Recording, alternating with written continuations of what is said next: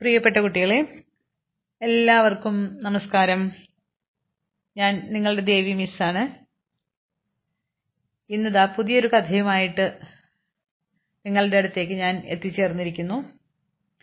കഴിഞ്ഞ രണ്ട് ദിവസങ്ങളിലായിട്ട് നമ്മൾ പറഞ്ഞ കഥകൾ ഓർക്കുന്നുണ്ടോ? ധ്രുവകുമാരന്റെ കഥ പിന്നെ അജാ അജാമിളൻ എന്ന് പറയുന്ന ബ്രാഹ്മണന്റെ കഥ ഒക്കെ ആയിരുന്നു അല്ലേ?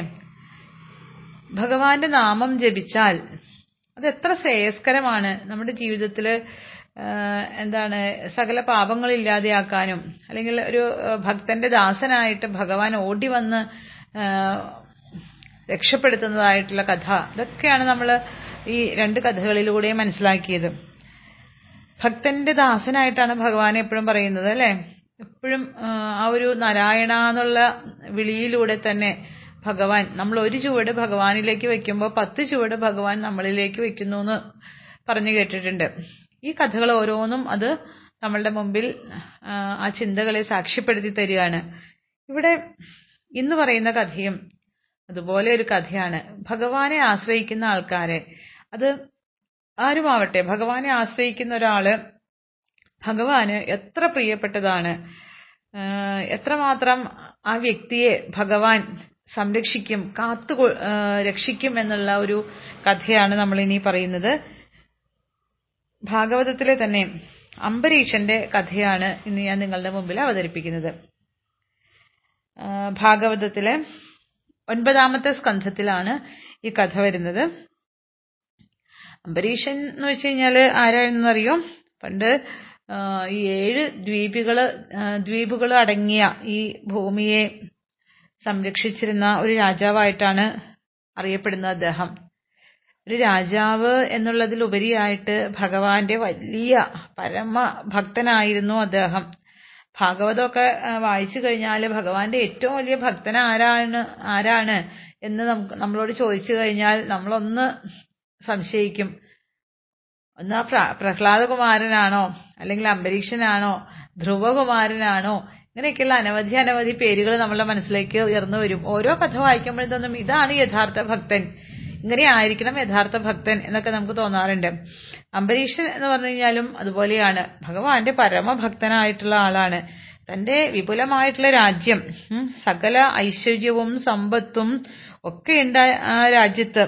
എല്ലാം ഉണ്ട്. പക്ഷെ ആ സകല ഐശ്വര്യത്തെയും അദ്ദേഹം എന്താണ് അതെല്ലാം നശ്വരമായിട്ടാണ് ഏത് സമയത്ത് വേണമെങ്കിലും നശിച്ചു പോകാവുന്ന ഒന്നായിട്ടാണ് ഈ അംബരീഷൻ കരുതുന്നത്. പക്ഷെ ഒരിക്കലും നശിക്കാത്തതായിട്ട് എന്താണുള്ളത്?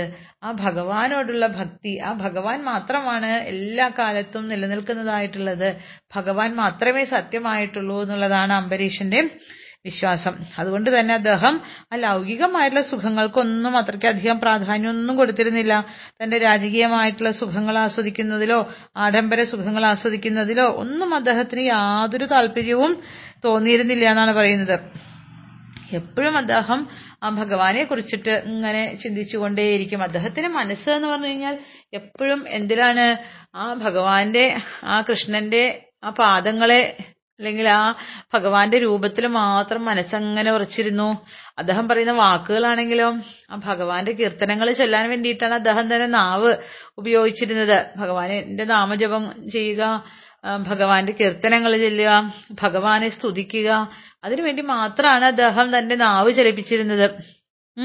കൈകളാണെങ്കിലോ ഭഗവാന്റെ പുണ്യക്ഷേത്രങ്ങളൊക്കെ ഉണ്ട്.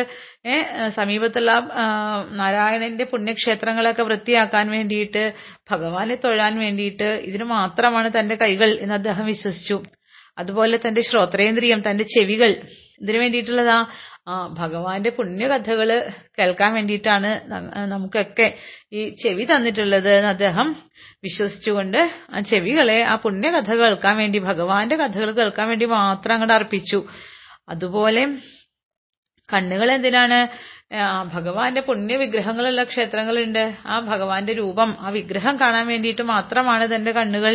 അതുപോലെ തന്റെ ത്വകീന്ദ്രിയം ത്വക്ക് പറയുന്നത് ഞങ്ങൾ നമ്മളുടെ എന്താണ് ഈ സ്കിന്നാണ് പറയുന്നത് ത്വകീന്ദ്രിയം ത്വക്ക് ഈ അതും ഒരു ഇന്ദ്രിയമാണ്. എന്തിനാ ഈ ത്വകീന്ദ്രിയം ഭഗവാന്റെ ഭക്തന്മാരുടെ എന്താ അംഗസ്പർശനം. അല്ലെങ്കിൽ ആ ഭഗവാന്റെ ഭക്തന്മാരുടെ സ്പർശനം അനുഭവിക്കാൻ വേണ്ടിയിട്ടാണ് ഈ തൊകീന്ദ്രിയം അതുപോലെ തന്നെ എന്തിനാണ് ഈ ഘ്രാണേന്ദ്രിയം എന്ന് ചോദിച്ചു കഴിഞ്ഞാൽ ഭഗവാന്റെ ആ ഒരു പാദസ്പർശം കൊണ്ട് ഉണ്ടാ എന്താ സുഗന്ധപൂരിതമായുള്ള തുളസിയുണ്ട്. ആ തുളസിയുടെ ഇലകളുടെ ആ സുഗന്ധം അത് ആസ്വദിക്കാൻ വേണ്ടിയിട്ടാണ് തന്റെ ഘ്രാണേന്ദ്രിയം അഥവാ മൂക്ക് എന്നൊക്കെ അദ്ദേഹം വിശ്വസിച്ചു. അങ്ങനെ തന്റെ എന്താ പറയാ തന്റെ മനസ്സും ശരീരവും വാക്കുകളും സകല ഇന്ദ്രിയങ്ങളും ഒക്കെ ആ ഭഗവാനിലേക്ക് പൂർണമായിട്ട് സമർപ്പിച്ച് ഭഗവാനെ മാത്രം ചിന്തിച്ച് അങ്ങനെ കഴിയാണ് പാദങ്ങൾ എന്തിനു വേണ്ടിയിട്ടാ? ഭഗവാന്റെ പുണ്യക്ഷേത്രങ്ങളെ പ്രദ- പ്രദക്ഷിണം വയ്ക്കാൻ വേണ്ടിയിട്ടാണ് തന്റെ പാദങ്ങൾ എന്ന് കരുതിക്കൊണ്ട് ക്ഷേത്രങ്ങളിലേക്ക് എങ്ങനെ സഞ്ചരിക്കും. അവിടെ പ്രദക്ഷിണം വയ്ക്കും. പിന്നെ തന്റെ ശിരസ് എന്തിനാണ് എന്ന് ചിന്തിച്ചു. തന്റെ ശിരസ് എന്തിനാ? ആ ഭഗവാന്റെ പാദങ്ങളിലേക്ക് തന്റെ ഇങ്ങനെ ശിരസ് ചേർത്ത് വെച്ച് ഭഗവാനെ നമസ്കരിക്കാൻ വേണ്ടിയിട്ടാണ് എന്ന് വിചാരിച്ചു. അങ്ങനെ എല്ലാ തരത്തിലും എല്ലാ തരത്തിലും തന്റെ ശരീരവും മനസ്സും ഇന്ദ്രിയങ്ങളെയും ഒക്കെ ആ ഭഗവാനിലേക്ക് പൂർണമായിട്ടും അങ്ങ് സമർപ്പിച്ചിട്ടാണ് നമ്മുടെ അംബരീഷൻ ജീവിക്കുന്നത്. അതുകൊണ്ട് തന്നെ അദ്ദേഹത്തിന് മറ്റു കാര്യങ്ങളിൽ തന്റെ ഗൃഹത്തെ കുറിച്ചിട്ടോ പത്നിയെ കുറിച്ചിട്ടോ അല്ലെങ്കിൽ പുത്രന്മാരെ കുറിച്ചിട്ടോ ബന്ധുക്കളെ കുറിച്ചിട്ടോ പിന്നെ തന്റെ വലിയ സൈന്യമൊക്കെ ഉണ്ടല്ലോ ആന തേര് കുതിര അങ്ങനെയൊക്കെയുള്ള സൈന്യമൊക്കെ ഉണ്ട്. ഈ സൈന്യത്തെ കുറിച്ചിട്ടോ തന്റെ വലിയ എന്താ അന്തമില്ലാത്ത അത്ര വലിയ സമ്പത്തുണ്ട് രാജ്യത്ത്. ഈ സമ്പത്തിനെ കുറിച്ചിട്ടോ ആയുധപ്പുരകളെ കുറിച്ചിട്ടോ രാജകീയമായ ഒന്നിനെ കുറിച്ചും അദ്ദേഹത്തിന് യാതൊരു ആവലാതികളും ഉണ്ടായിരുന്നില്ല. കാരണം അദ്ദേഹത്തിന്റെ മനസ്സിൽ എന്തു മാത്രമേ ഉള്ളൂ? ഭഗവാൻ മാത്രമേ ഉള്ളൂ. ഭഗവാനോടുള്ള ഭക്തി മാത്രമേ ഉള്ളൂ. ബാക്കിയെല്ലാം വളരെ തുച്ഛമായിട്ടുള്ള സാധനങ്ങൾ വളരെ നിസാരമായിട്ടുള്ള സാധനങ്ങളാണ് ഈ ഭൗതികമായിട്ടുള്ളതെല്ലാം എന്നൊക്കെയാണ് അദ്ദേഹം വിചാരിച്ച് പോന്നത്. അങ്ങനെ ആ ഭഗവാനെ തന്നെ ഇങ്ങനെ ഭജിച്ച് ഭജിച്ച് ഇരുന്നപ്പോ അതിൽ സന്തുഷ്ടനായിട്ട് നമ്മുടെ മഹാവിഷ്ണു ഒരിക്കൽ എന്ത് ചെയ്തു എന്നറിയോ? മഹാവിഷ്ണുവിന്റെ സുദർശന ചക്രം നിങ്ങൾ കണ്ടിട്ടില്ലേ ചിത്രങ്ങളിലൊക്കെ? ഭഗവാന്റെ സുദർശന ചക്രം തന്റെ കയ്യിലിങ്ങനെ ഇത് കറങ്ങുന്ന ഒരു ചക്രം ചുറ്റോട് ചുറ്റും നല്ല കൂർത്ത മുനകളുള്ള ആ സുദർശന ചക്രം ഭഗവാൻ എന്ത് ചെയ്യുന്നറിയോ ഈ അംബരീഷൻ അങ്ങ് കൊടുത്തു. സന്തോഷത്തോടു കൂടിയാ കൊടുത്തത്. കാരണം എന്താ തന്നോടുള്ള ഭക്തി കൊണ്ട് ഭഗവാൻ അത്രയ്ക്ക് സന്തോഷമായി അംബരീഷിനോട് എന്നിട്ട് പറഞ്ഞു നിന്നെ ഏത് ശത്രുക്കൾ ആക്രമിക്കാൻ വന്നു കഴിഞ്ഞാലും നീ പേടിക്കണ്ട. കാരണം നിന്നെ ആക്രമിക്കാൻ വരുന്ന ആളുകളെയൊക്കെ ഈ സുദർശന ചക്രം നേരിട്ടോളും. അവർ നിനക്ക് യാതൊന്നും സംഭവിക്കില്ല എന്നൊക്കെ പറഞ്ഞ് അനുഗ്രഹിച്ചുകൊണ്ടാണ് സുദർശന ചക്രം കൊടുക്കുന്നത്. അദ്ദേഹം അത് കിട്ടിയെങ്കിലും അതിനോടും വലിയ എന്താ പറയാ വലിയ ആസക്തിയോ അതൊന്നുമില്ല. എങ്കിൽ എനിക്കിത് കിട്ടിയില്ലോ എന്നുള്ള അഹങ്കാരം അതുമില്ല. ഇതൊന്നും ഇല്ലാണ്ട് അങ്ങനെ ഭഗവാനെ ആരാധിച്ചുകൊണ്ട് അദ്ദേഹം മുന്നോട്ട് ഇങ്ങനെ ജീവിക്കുകയാണ്. അങ്ങനെ ജീവിച്ചിരിക്കുക ഒരു ദിവസം. ഈ മഹാവിഷ്ണുമായി ബന്ധപ്പെട്ട എന്തെല്ലാം വ്രതങ്ങളുണ്ടോ അതെല്ലാം എടുക്കുമായിരുന്നു കേട്ടോ. അങ്ങനെ അദ്ദേഹം എപ്പോഴും എടുത്തിരുന്നൊരു വ്രതമാണ് ദ്വാദശി വ്രതം.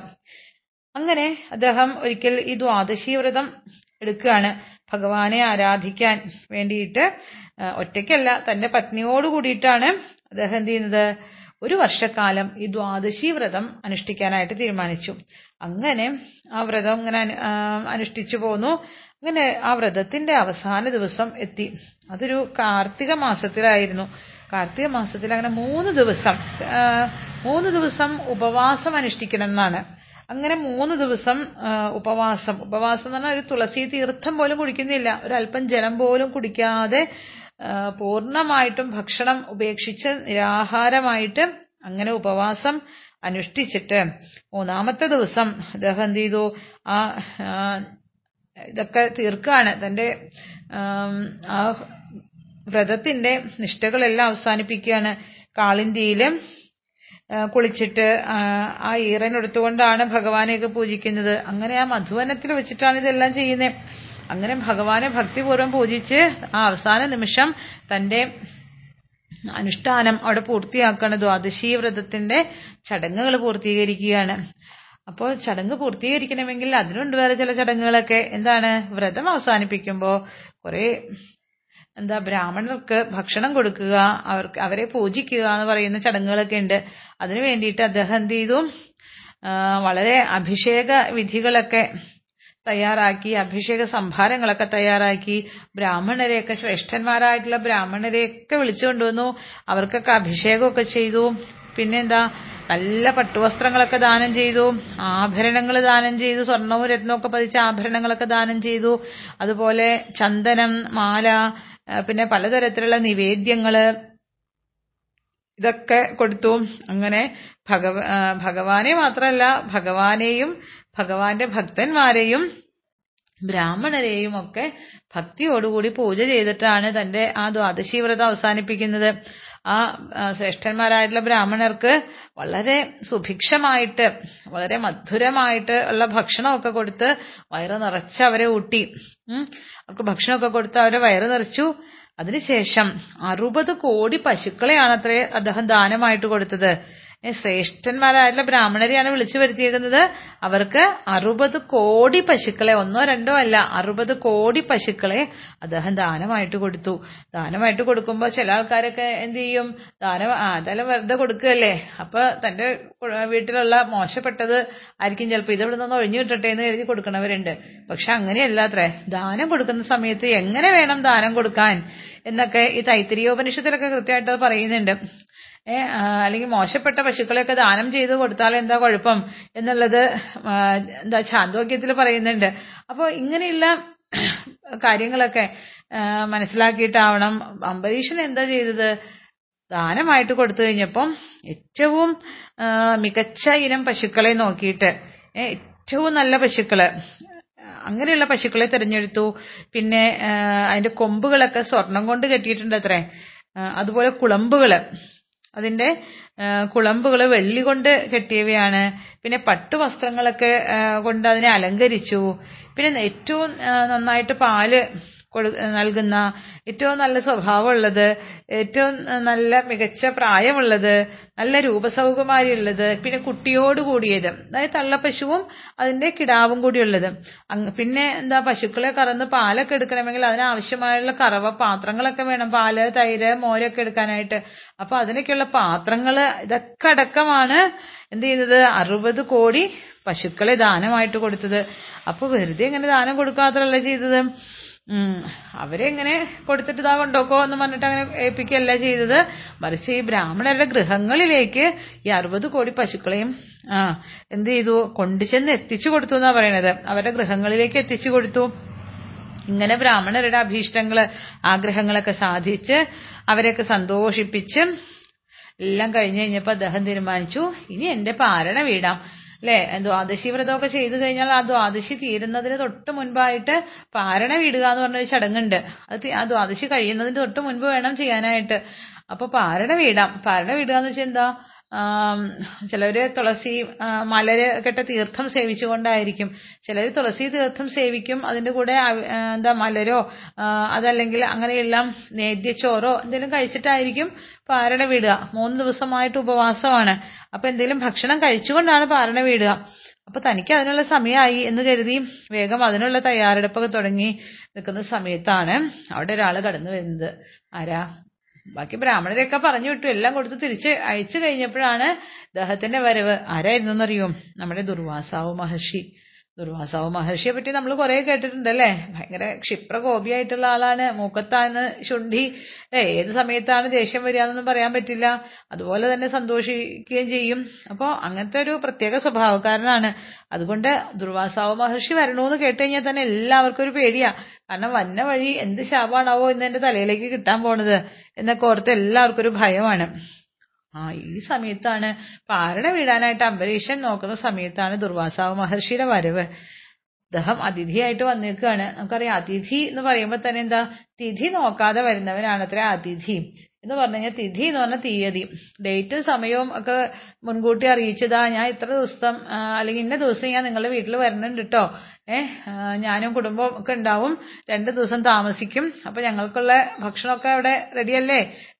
എന്നൊക്കെ വിളിച്ചു പറഞ്ഞിട്ട് വരുന്നവരല്ല അതിഥി. അതിഥി എന്ന് പറഞ്ഞു കഴിഞ്ഞാൽ ഡേറ്റും ഇതൊന്നും അറിയിക്കാതെ സമയവും പക്കവും നാളും ഒന്നും അറിയിക്കാതെ യാദൃശ്യമായിട്ട് നമ്മളുടെ വീട്ടിൽ കയറി വരുന്ന ആൾ.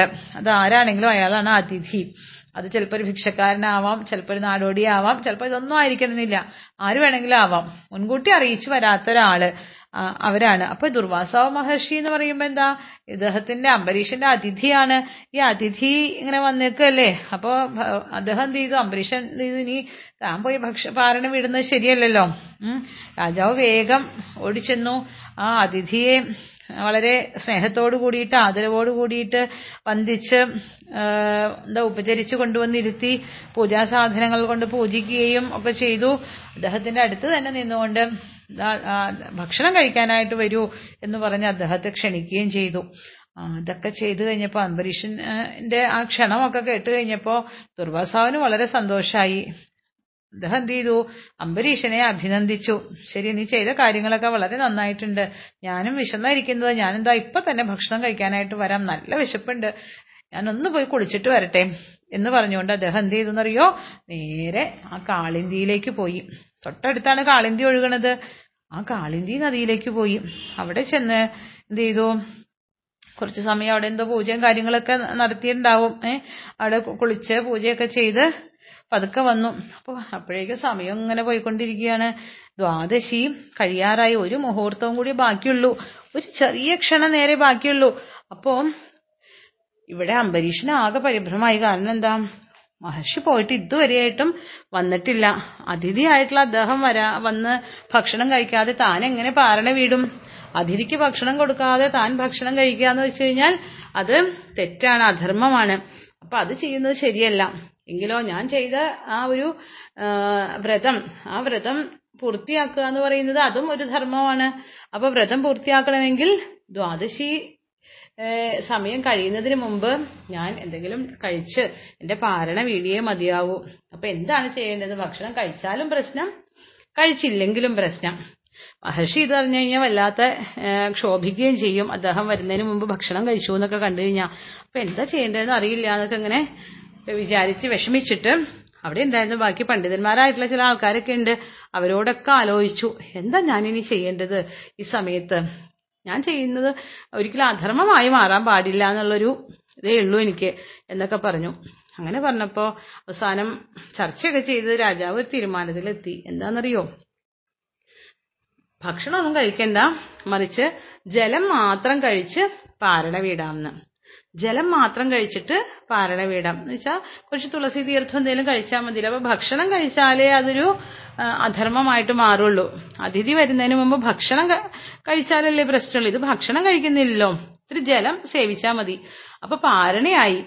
എങ്കിൽ ഭക്ഷണമൊട്ട് കഴിച്ചിട്ടുമില്ല അപ്പൊ മഹർഷിയെ എന്താ അദ്ദേഹത്തിന് ഭക്ഷണം കൊടുക്കാതെ കഴിച്ചു എന്നുള്ളൊരു പേരും ഇല്ല. എങ്കിൽ വ്രതം മുടക്കി. അല്ലെങ്കിൽ വ്രതത്തിന്റെ അനുഷ്ഠാനം അത് പൂർത്തിയാക്കിയില്ല എന്നുള്ളൊരു തടസ്സവും ഇല്ല. അപ്പൊ രണ്ടും ആയല്ലോ. അതുകൊണ്ട് ജലം കഴിക്കാം. ആ ജലം കുടിച്ചുകൊണ്ട് ഇത് പാരണ വീടാം എന്നൊക്കെ തീരുമാനിച്ചു. അങ്ങനെ അദ്ദേഹം എന്ത് ചെയ്തു. കുറച്ച് വെള്ളം എടുത്തിട്ട് അത് കുടിച്ചു. ആ മനസ്സുകൊണ്ട് ആ ഭക്തവത്സലനായിട്ടുള്ള ഭഗവാനെ തന്നെ സ്മരിച്ചുകൊണ്ട് ഒരല്പം വെള്ളം കുടിച്ചുകൊണ്ട് തന്റെ പാരണ വീടിയെന്നാണ് പറയുന്നത്. എന്നിട്ട് ദുർവാസാവ് മഹർഷി വരാൻ വേണ്ടിയിട്ട് അങ്ങനെ കാത്തു നിന്നു. അങ്ങനെ കുറേ സമയം കഴിഞ്ഞപ്പം ദുർവാസാവ് കുളിയൊക്കെ കഴിഞ്ഞ് സന്തോഷമായിട്ട് ആർഭാടമായിട്ട് വരുന്നുണ്ട് കാളിന്തിയിൽ നിന്ന്. ഇവിടെ എത്തിക്കഴിഞ്ഞ വഴി തന്നെ രാജാവ് അദ്ദേഹത്തെ എന്ത് ചെയ്തു?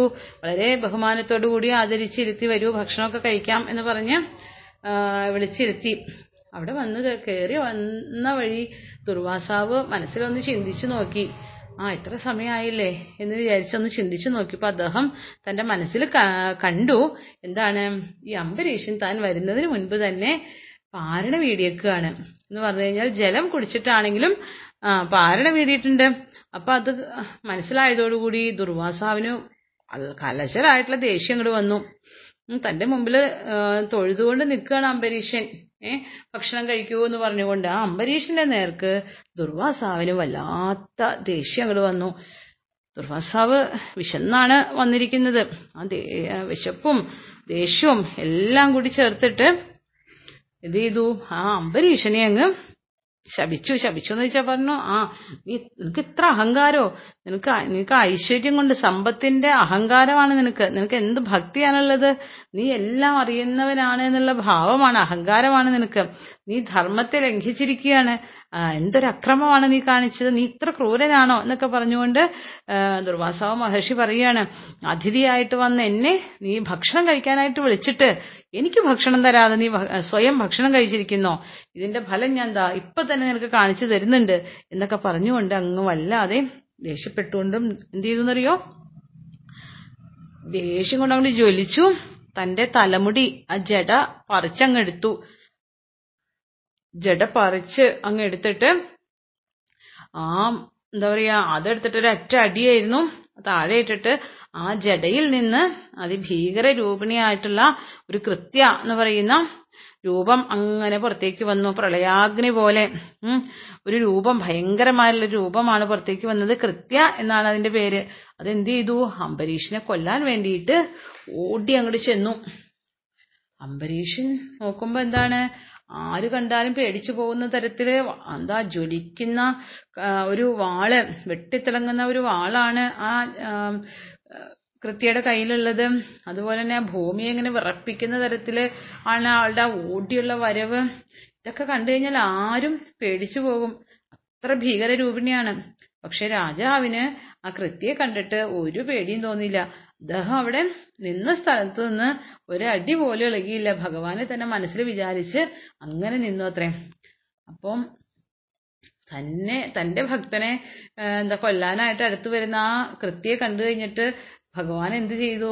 ആ സുദർശന ചക്രത്തിന് ഒരു എന്താ ഒരു ഓർഡർ അവിടുന്ന് കൊടുത്തിട്ടുണ്ടാവണം. ഓക്കെ. ഉടനെ തന്നെ സുദർശന ചക്രം അറിയാലോ? ഭഗവാന്റെ ആജ്ഞ അനുസരിക്കാൻ അങ്ങനെ വിനീത വിധേയനായിട്ട് നിൽക്കുന്ന ആളാണ് സുദർശന ചക്രം. ആരെ രക്ഷിക്കാൻ വേണ്ടിയിട്ട്? അംബരീഷനെ രക്ഷിക്കാൻ വേണ്ടിയിട്ട് കൊടുത്തിരിക്കുന്നതാണ് സുദർശന ചക്രത്തെ. ഇത് കണ്ട വഴി ആ സുദർശന ചക്രം വേഗം തന്നെ എന്താ പറയാ വളരെ കോപത്തോട് കൂടിയിട്ട് അങ്ങ് പാഞ്ഞു വന്നിട്ട് ആ കൃത്യയെ ദഹിപ്പിച്ചു കളഞ്ഞു എന്നാണ് പറയുന്നത്. ഒരു നിമിഷം കൊണ്ട് ആ കൃത്യയെ ഇല്ലാതെയാക്കി സുദർശന ചക്രം. അത് കഴിഞ്ഞിട്ട് അതോടുകൂടി അത് അടങ്ങിയോ? അടങ്ങിയില്ല. സുദർശന ചക്രം വേഗം കൃത്യ അങ്ങ് ഇല്ലാണ്ടാക്കിയിട്ട് പിന്നെ ചെന്നത് നേരെ ദുർവാസാവ് മഹർഷിയുടെ നേർക്കാണ്. ദുർവാസാവ് നോക്കുമ്പോ ഓടി വരികയാണ് തന്റെ പുറകെ. ഇങ്ങനെ സുദർശന ചക്രം. തന്റെ കൃത്യയൊക്കെ ഇല്ലാണ്ടായല്ലോ എന്ന് വിചാരിച്ച് ദുർവാസ മഹർഷി പേടിച്ചോടി. അപ്പൊ നോക്കുമ്പോ പുറകെ ഉണ്ട് സുദർശന ചക്രം അങ്ങനെ പാഞ്ഞു വരികയാണ് ദുർവാസാവ് മഹർഷി പേടിച്ച് പ്രാണനും കൊണ്ട് ഓടടാ ഓട്ടം. എത്ര ദൂ എവിടേക്കാണ് ഓടാൻ പറ്റുക എന്ന് ഇത് ഓടുകയാണ് വേഗം പുറകെ എവിടെ ഓടുമ്പോഴും നാല് ദിക്കിലേക്ക് ഓടി നോക്കി. അവിടെയൊക്കെ ചെല്ലുമ്പോഴും പുറകെ ആരുണ്ട്? സുദർശന ചക്രമുണ്ട്. അങ്ങനെ ഓടി ഓടി മുനി എന്ത് ചെയ്തു? ഇടയ്ക്കിടയ്ക്ക് തിരിഞ്ഞു നോക്കും. പോയോ? ചക്രം പോയോ എന്നൊക്കെ നോക്കും. എപ്പൊ നോക്കുമ്പോഴും ഇതാ തന്റെ കഴുത്തിന്റെ തൊട്ടടുത്ത് എത്തിക്കഴിഞ്ഞു ഈ സുദർശന ചക്രം. മുനി വേഗം പേടിച്ച് വീണ്ടും ഓടും. മേരുവിന്റെ ഗുഹയിൽ പ്രവേശിക്കാം എന്ന് കരുതിയിട്ട് അവിടേക്ക് ഓടി നോക്കി. അവിടെ ചെല്ലുമ്പോ അവിടെയും വരുന്നു ഈ ചക്രം. അത് കഴിഞ്ഞിട്ട് സകല ദിക്കുകൾ അന്തരീക്ഷം ഭൂമി പിന്നെ പല പല ലോകങ്ങൾ സമുദ്രങ്ങൾ പിന്നെ സർവലോകങ്ങൾ സ്വർഗം ഇവിടേക്കൊക്കെ ഓടി നോക്കി. ഏതൊക്കെ ദിക്കുകളിലേക്കും ലോകങ്ങളിലേക്കും ഒക്കെ ഓടിയോ അവിടേക്കൊക്കെ ഏഹ് തൊട്ടുപുറകിലെ സുദർശന ചക്രവും അദ്ദേഹത്തെ പേടിപ്പിച്ചുകൊണ്ട് അദ്ദേഹത്തിന്റെ കഴുത്ത് മുറിക്കാൻ തയ്യാറായിക്കൊണ്ട് ഓടിച്ചെന്നു എന്നാണ്. അദ്ദേഹം ഓടി ഓടി ആരും തന്നെ രക്ഷിക്കാനില്ല എന്ന് മനസ്സിലായി കഴിഞ്ഞപ്പോൾ എന്ത് ചെയ്തു? ഇനി എന്നെ രക്ഷിക്കാൻ കഴിയുന്നത് ആർക്കും ആകെ സാധിക്കുന്നത് ആർക്കാണ്? ഈ ബ്രഹ്മാവിന് മാത്രമേ സാധിക്കുള്ളൂ അതുകൊണ്ട് ബ്രഹ്മാവിനെ പോയി കാണാം എന്ന് വിചാരിച്ച് ഓടിച്ചെന്നു ബ്രഹ്മാവിനെ ശരണം പ്രാപിച്ചു. ബ്രഹ്മാവിനോട് പറഞ്ഞു ഭഗവൻ അങ്ങല്ലാതെ എന്നെ രക്ഷിക്കാൻ ആരുമില്ല. ദാ വിഷ്ണുവിന്റെ സുദർശന ചക്രം ദാ എന്നെ കൊല്ലാനായിട്ട് പാഞ്ഞു വന്നുകൊണ്ടിരിക്കുകയാണ്. എന്നെ രക്ഷിക്കൂ. എന്റെ കഴുത്ത് ദാ ഇപ്പൊ അവ മുറിക്കും. എന്നൊക്കെ പറഞ്ഞു കരഞ്ഞു പറഞ്ഞു. അത് കേട്ടപ്പോ ബ്രഹ്മാവ് പറഞ്ഞു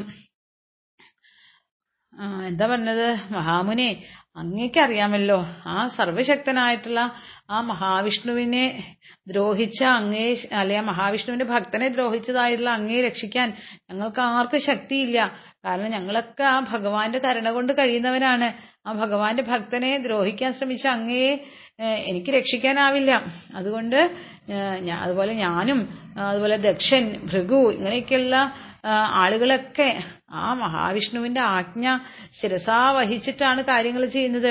അപ്പൊ പിന്നെ ആ ഭഗവാന്റെ ഭക്തനെ ദ്രോഹിക്കുന്ന അങ്ങേ രക്ഷിക്കാൻ ഞങ്ങൾക്ക് കഴിയോ? ഞാൻ വിചാരിച്ചു അത് സാധിക്കില്ല എന്ന് പറഞ്ഞു. അതുകൊണ്ട് അത് കേട്ട വഴി ദുർവാസാവിന് മനസ്സിലായി ഓ ഇവിടെ നിന്നിട്ട് ഇനി കാര്യമൊന്നുമില്ല. ആ തിരിഞ്ഞു നോക്കുമ്പോ ദാ വരുന്നു സുദർശന ചക്രം തൊട്ടടുത്തെത്തി. ദുർവാസാവ് മഹർഷി വീണ്ടും അവിടെ നിന്ന് ഇറങ്ങി ഓടി ഇറങ്ങി ഓടി എവിടേക്കാ പോയത്? ഇനി ആകെ ശരണം ആ ശിവനാണ്. ശിവന്റെ അടുത്തേക്ക് തന്നെ പോവാം എന്ന് വിചാരിച്ച് നേരെ ഓട്ടം വെച്ചു കൊടുത്തു. എവിടേക്കാ? കൈലാസത്തിലേക്ക്. കൈലാസത്തിൽ ചെന്നപ്പോഴത്തെ അവസ്ഥ എന്താ? അവിടെ ശിവൻ അങ്ങനെ ധ്യാന നിമഗ്നനായിട്ടിരിക്കുന്നുണ്ട്. അദ്ദേഹത്തോട് ചെന്നിട്ട് പറഞ്ഞു ഭഗവാനെ ദാ അങ്ങല്ലാതെ എനിക്ക് വേറെ ഒരു ആശ്രയവും ഇല്ല. അങ്ങ് എന്നെ രക്ഷിക്കണം. ദാ ആ ഭഗവാന്റെ ആ വിഷ്ണു ഭഗവാന്റെ ചക്രം സുദർശന ചക്രം ദാ എന്നെ ഇപ്പോ ഹനിക്കും എന്നെ കൊന്നുകളയും. അതുകൊണ്ട് അങ്ങ് എന്നെ രക്ഷിക്കൂ എന്ന് പറഞ്ഞിട്ട് ശിവന്റെ കാൽ പിടിച്ചു.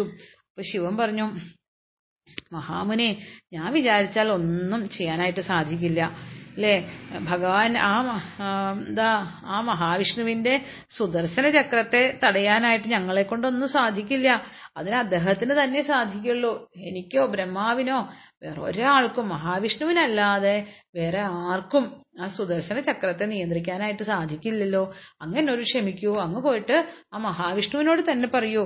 ആ ഭഗവാൻ വിഷ്ണുവിന് മാത്രമേ അങ്ങേ എന്താ അങ്ങേ സമാധാനിപ്പിക്കാനായിട്ട് അങ്ങേ എന്താ ഒന്ന് രക്ഷപ്പെടുത്താനായിട്ട് ഒക്കെ സാധിക്കുള്ളൂ. അതുകൊണ്ട് എന്ത് ചെയ്തോളൂ? മഹാവിഷ്ണുവിനെ തന്നെ പോയിട്ട് ശരണം പ്രാപിക്കൂ എന്ന് പറഞ്ഞു. അങ്ങനെ ശിവന്റെ വാക്കുകൾ കേട്ടപ്പോഴും അദ്ദേഹത്തിന് ആകെ നിരാശയായി.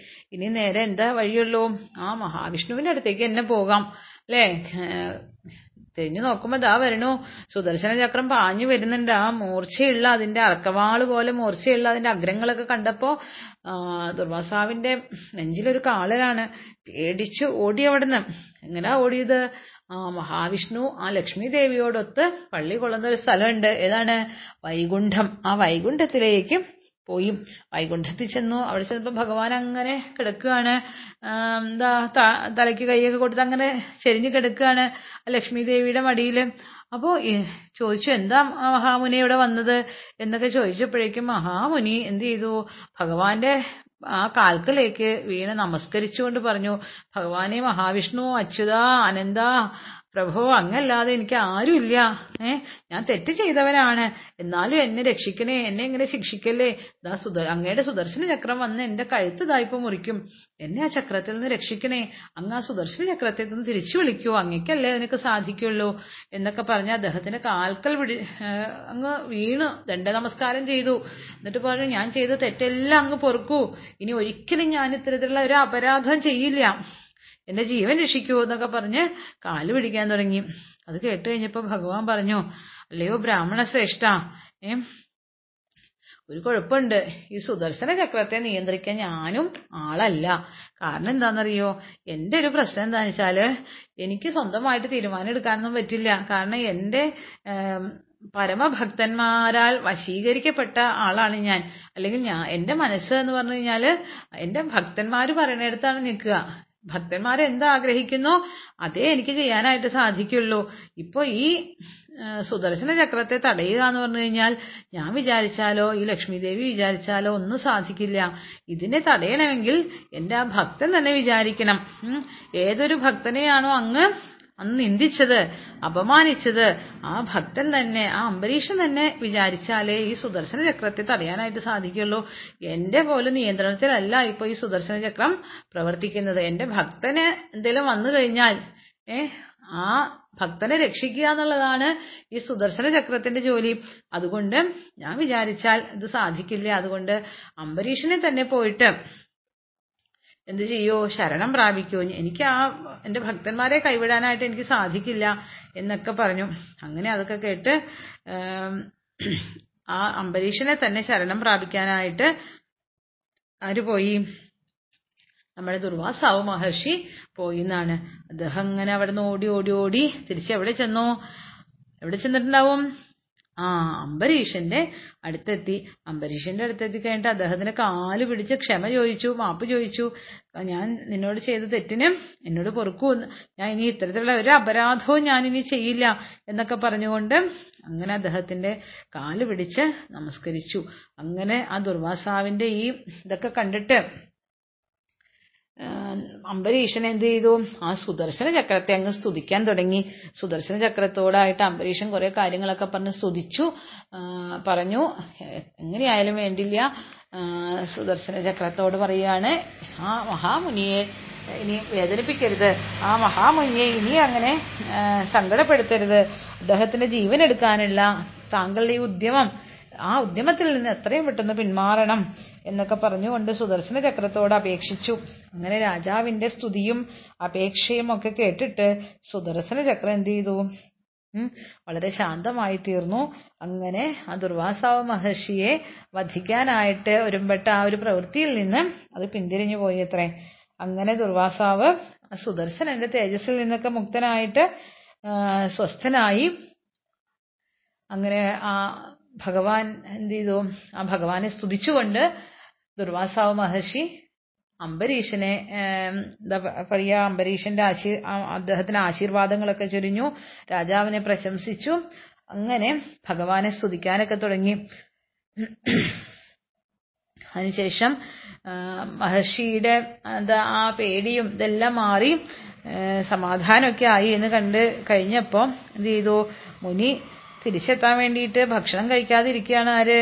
നമ്മുടെ രാജാവ് ആയിട്ടുള്ള അംബരീഷൻ ദുർവാസാവ് മഹർഷിക്ക് ഭക്ഷണം കൊടുത്തിട്ടേ താൻ കഴിക്കുള്ളൂ എന്നുള്ള വാശിപ്പുറത്ത് ഇരിക്കുകയായിരുന്നു ഇത്രയും സമയവും അംബരീഷൻ അതുകൊണ്ട് തന്നെ അദ്ദേഹത്തിന് പാദങ്ങളൊക്കെ വന്ദിച്ചിട്ട് പറഞ്ഞു മഹാമുനെ വാ വരൂ നമുക്ക് ഭക്ഷണം കഴിക്കാം. ഞാൻ അങ്ങേ കാത്തു ഇവിടെ ഇങ്ങനെ ഇരിക്കുകയാണ് ഭക്ഷണം കഴിക്കാതെ എന്ന് പറഞ്ഞു. അപ്പൊ അങ്ങനെ ആ അതിരോടുകൂടിയുള്ള ക്ഷണമൊക്കെ സ്വീകരിച്ച് അദ്ദേഹം രാജാവിന്റെ കൂടെ ചെന്ന് ആതിഥ്യമൊക്കെ സ്വീകരിച്ച് ഭക്ഷണമൊക്കെ കഴിച്ച് അങ്ങനെ രാജാവിനോട് ആദ്യം ഭക്ഷണം കഴിക്കാനായിട്ട് പറഞ്ഞു അത്രേ. അങ്ങനെ രണ്ടുപേരും ഭക്ഷണമൊക്കെ കഴിച്ച് സമാധാനത്തോടും സന്തോഷത്തോടും കൂടിയിട്ട് അദ്ദേഹം എന്ത് ചെയ്തു? തിരിച്ചു ദുർവാസാവ് മഹർഷി അവിടെ നിന്ന് ബ്രഹ്മലോകത്തേക്ക് പോയി എന്നാണ് പറയുന്നത്.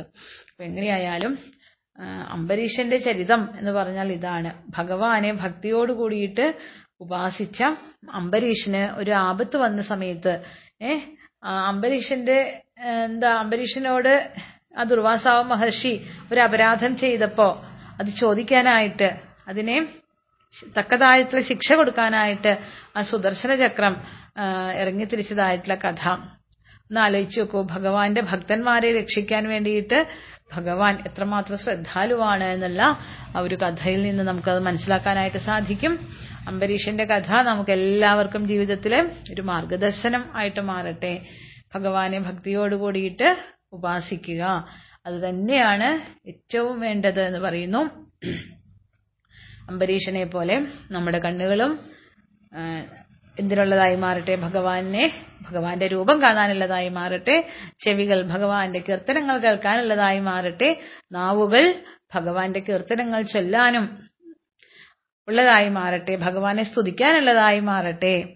നമ്മുടെ ശരീരം ഭഗവാന്റെ സ്മരണയോട് കൂടിയിട്ട് ഉള്ളതാവട്ടെ എപ്പോഴും. നമ്മുടെ മനസ്സിലെപ്പോഴും ഭഗവത് സ്മരണയുണ്ടാവട്ടെ. നമ്മുടെ വാക്കുകളിൽ ഭഗവാനെ കുറിച്ച് ഉള്ള സ്തുതികൾ നിറയട്ടെ. നമ്മുടെ പാദങ്ങൾ ഭഗവാനിലേക്കുള്ള ചുവടുവയ്പ്പുകളായി തീരട്ടെ. നമ്മുടെ കൈകൾ ഭഗവാനെ തൊഴാനുള്ളതായി മാറട്ടെ. ഭഗവന്റെ ക്ഷേത്രങ്ങൾ വൃത്തിയാക്കാനുള്ളതായിട്ട് മാറട്ടെ. ഇത്തരത്തിൽ നമ്മുടെ പഞ്ചേന്ദ്രിയങ്ങളും ശരീരം മനസ്സ് വാക്ക് എല്ലാം ആ ഭഗവാനിലേക്ക് ലയിക്കത്തക്ക രീതിയിലായി മാറട്ടെ എന്ന് പ്രാർത്ഥിച്ചുകൊണ്ട് ഇന്നത്തെ കഥ ഇവിടെ അവസാനിക്കുന്നു. നന്ദി നമസ്കാരം.